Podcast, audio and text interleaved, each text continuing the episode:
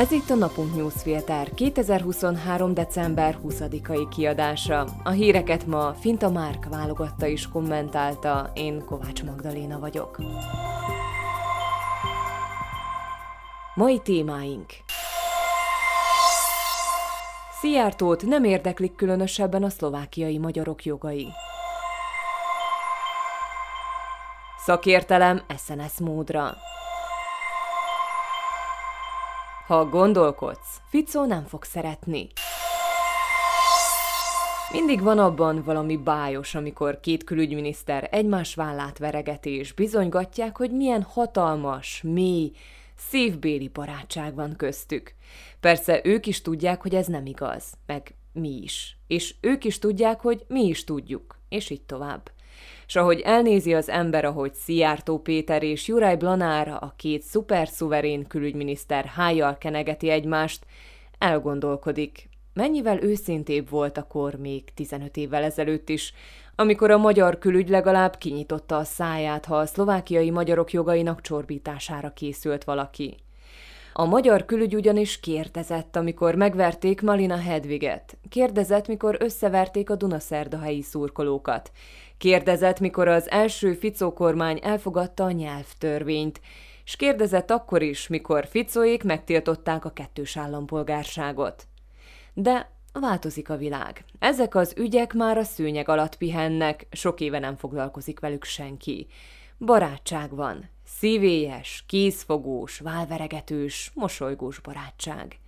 A lényeg, hogy szeressük egymást, és ne kérdezzünk, ha nem muszáj. Lehet tippelni, vajon Szijjártó Péter szükségszerűnek érezte, hogy rákérdezzen, mi is lesz a kisebbségi kulturális alappal, melyet a Ficó kormány most készül megszüntetni. A KKA egy fontos intézmény, még ha nem is működik tökéletesen. Mégis hosszú idő után az első olyan intézmény volt, mely jogbővítést hozott a szlovákiai magyaroknak. De ahelyett, hogy azon agyalnánk, hogy lehetne jobbá, hatékonyabbá tenni a működését, hogy lehetne bele még több pénzt tenni, hogyan lehetne még jobban függetleníteni, most azzal nézünk szembe, hogy meg akarják szüntetni. Ha a KK-at beolvasztják egy állami giga alapba, mely politikai befolyás alá kerül a hatékonyság és átláthatóság érdekében, akkor elveszik minden, ami vívmányát tette az alapot. Martina Simkovicsová kulturális miniszter és potentátjai mondják majd meg, mi a jó magyar kultúra, mert éppen erre készülnek. Ők akarják megmondani, mi a jó és mi a rossz, és ezt még csak nem is titkolják. Ebben a helyzetben tehát a szuper szuverén Szijjártó igazán kérdezhetett volna valamit Juraj Blanártól. Ehelyett hagyta, hogy Blanár mondjon pár blűtséget arról, hogy a hatékony és célzott kultúra támogatása cél, na meg hogy Szlovákiától mindenki tanulhatna a kisebbségekről való gondoskodás tekintetében, s még csak a szemesem rebbent egyiküknek sem. Persze miért is várnánk Szijjártó Pétertől, hogy majd ő bele fog állni az ilyen kérdésekbe, hiszen ez a diplomáciából mindenkit ex katedra oktató szuverén miniszter évek óta mosolyogva söpri le a nyitott kérdéseket az asztalról azzal, hogy ezekben úgysem fognak egyetérteni a szlovák partnerrel. Szijjártó Péter nem fog kényelmetlen kérdést feltenni egy olyan barátnak, akinek hatalomra kerülését a háttérből finoman segítette, és nyíltan szurkolt neki. És azt is tudjuk, hogy Szijjártó Pétert, na meg a magyar kormányt olyan nagyon azért nem érdeklik a határon túli magyarok igényei, ha épp arról van szó, hogy keresztbe kéne tenni egy szalmaszálat. Na meg hát Szijjártóikat az sem érdekli túlzottan, hogy annak veszélye fenyeget, hogy a szlovákiai magyar kulturális közegről olyanok dönthetnek majd, akiknek halvány segédfogalmuk sincs róla.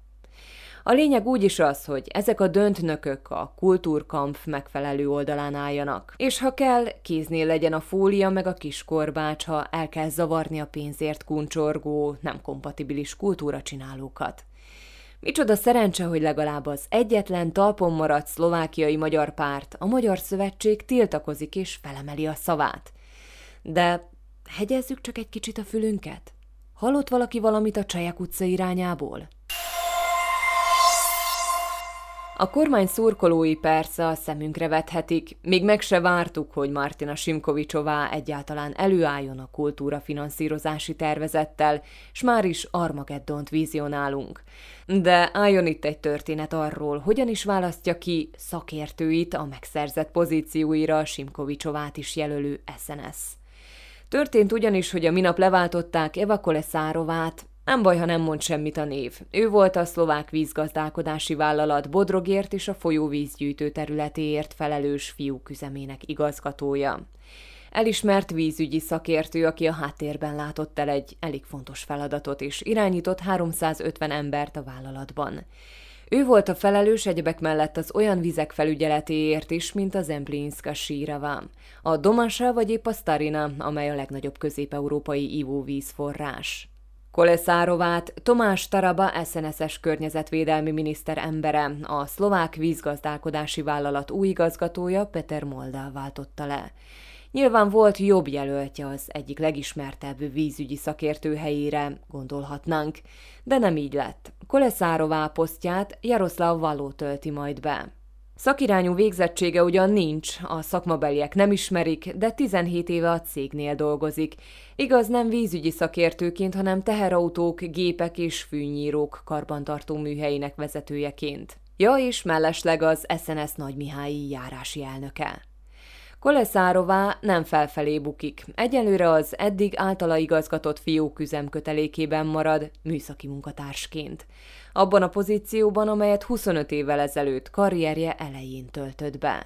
Való pedig élvezheti a pár ezer eurós fizetést, a szolgálatiskodát, na meg az igazgató úr megszólítást. Ha pedig esetleg valami baj történne, mondjuk kiöntene a bodrog, majd felhívja Koleszárovát. Az SNS már többszörösen bizonyította, hogy nem igazán érdekli, hogy a jelöltjei szakmai képességei megütik-e a szintet. Ha szívsebészi pozícióra kellene jelölniük valakit, megfelelne egy holisztikus gyógyító, vagy egy sámán is. A lényeg az, hogy hülyen szeresse André Dankót, az SNS narcisztikus elnökét. Ennek fényében talán már nem is olyan nagy vészmadárkodás, ha leírjuk, a kisebbségi kulturális alap, s vele együtt a szlovákiai magyar kultúra bizony nagyon hasonlóan járhat. Robert Fico kormányfőt egyébként abszolút nem érdekli, hogy mit csinál az SNS és miért problematikus a KKA megszüntetése.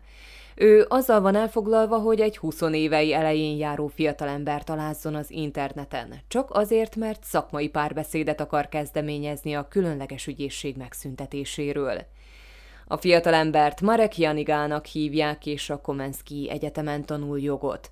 Ő volt az a hallgató, aki több társával együtt nyílt levelet intézett a jogi kar dékányához, Eduard Burdához, miután a dékán azt mondta a különleges ügyészségről, hogy az intézményben szervezett bűnszervezet működhet.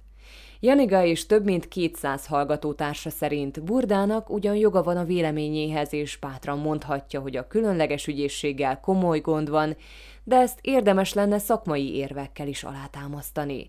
Ezért szakmai vitára kérték fel a dékánt és Daniel Lipsitzet, a különleges ügyészség vezetőjét. Ficónak azonban ez nem tetszik. Miután elolvasta a Gyennyikendben a Janigával készült interjút, egyből klaviatúrát ragadott és boomeresen puffogni kezdett. Mondván, annak idején a fiatalok tudták, hol a helyük. Janiga véleményét lényegtelennek nevezte, és azon sopánkodott, hová tart a világ, hogy pattanásos orrú diákok is felkérdezhetnek dékánokat ebben az országban. Bizony-bizony, a 80-as években, mikor Robert Fico joghallgató volt, Kus volt a neve mindenkinek. Nem csak a jogi karon, hanem úgy általában az országban. Ficot azonban ez nem zavarta, nagyon kompatibilis volt a rendszerrel, meglovagolta a szocialista hullámokat. Az tehát, hogy vannak joghallgatók, akik gondolkodnak, érvelnek és magyarázatot követelnek olyan kijelentésekre, mint amit Burda tett, felbosszantja Ficót. Még akkor is, ha Janigáék mindezt teljesen tisztelettudóan Burda kompetenciáját nem megkérdőjelezve teszik, mert aki elolvassa a hallgatóval készült interjút, annak teljesen világos lesz, hogy a fiatalok csak szakmai, akadémiai diskurzust kérnek egy olyan kérdésben, amely a szlovák jogállamiság jelenlegi legfontosabb témája. Ficó ellenzékben még hevesen harcolt a járványtagadók véleménynyilvánítási jogáért a járványügyi szakértőkkel szemben. Most személyeskedve, lekezelően és arrogánsan támad olyan joghallgatókat, akik a jövőben a jogállamiságot lesznek majd hivatottak védeni. Csak azért, mert kérdéseik vannak. Persze mindez érthető, Robert Fico fél, mert Pontosan tudja, hogy a jogállamnak kevesebb Ficóra és sokkal, de sokkal több Marek Janigára van szüksége. Hírek egy mondatban. Horonyákos lesz a kisebbségi kormány biztos. A szövetség Dunaszerdahelyi politikusa régóta dolgozik kisebbségi jogi területen. A szlovákiai magyarok kerekasztala jogsegélyszolgálatának munkatársa, és a kormánybiztosi hivatal nyelvhasználati tanácsadó testületének tagja is volt. Továbbra is a Smer a legtámogatottabb politikai párt Szlovákiában. Az emberek több mint 24%-a választaná Robert Ficóékat, derül ki az Ipsos felméréséből. A második helyen a progresszív Szlovákia áll 19,4%-kal. A kormánypárti SNS és Igor Matovics ellenzéki mozgalma kiesne a parlamentből, a Magyar Szövetséget 4%-on mérik. Továbbra is a parlamentben éjszakáznak a képviselők. Peter Pellegrini házelnök procedurális javaslatát jóváhagyta a kormány többség, így addig vitáznak egyfolytában a költségvetésről, míg el nem fogynak a felszólalók. Bizonyíték hiányában felmentette a bíróság a terrorizmus támogatásának vágya alól Renáta Dibgyiakovát. A Szíriából hazaérkező nőt azzal vádolta az ügyészség, hogy azonosult az iszlám állam ideológiájával, és támogatta férjét, aki feltételezhetően a terrorista csoport tagja volt. Dibgyiakovát ugyanakkor feltételes szabadságvesztésre ítélték gyermekei erkölcsös nevelésének veszélyeztetése miatt. Az ítélet nem jogerős. Igor Matovics keményen bírálta a KDH-t és a PS-t azért, mert lehetővé tették, hogy lekerüljön a parlament programjáról Jubomir Galko módosító javaslata a hatásköri törvényhez. A módosító kapcsán több mint százszor kellett volna szavaznia a parlamentnek. Matovics szerint ugyanakkor a két ellenzéki párt kiegyezett Peter Pellegrini házelnökkel. Volodymyr Zelenszky ukrán elnök találkozni szeretne Orbán Viktorral, hogy megoldásokat találjanak, miután Orbán az uniós csúcson blokkolta a Kievnek nyújtandó 50 milliárd eurós uniós segélyt.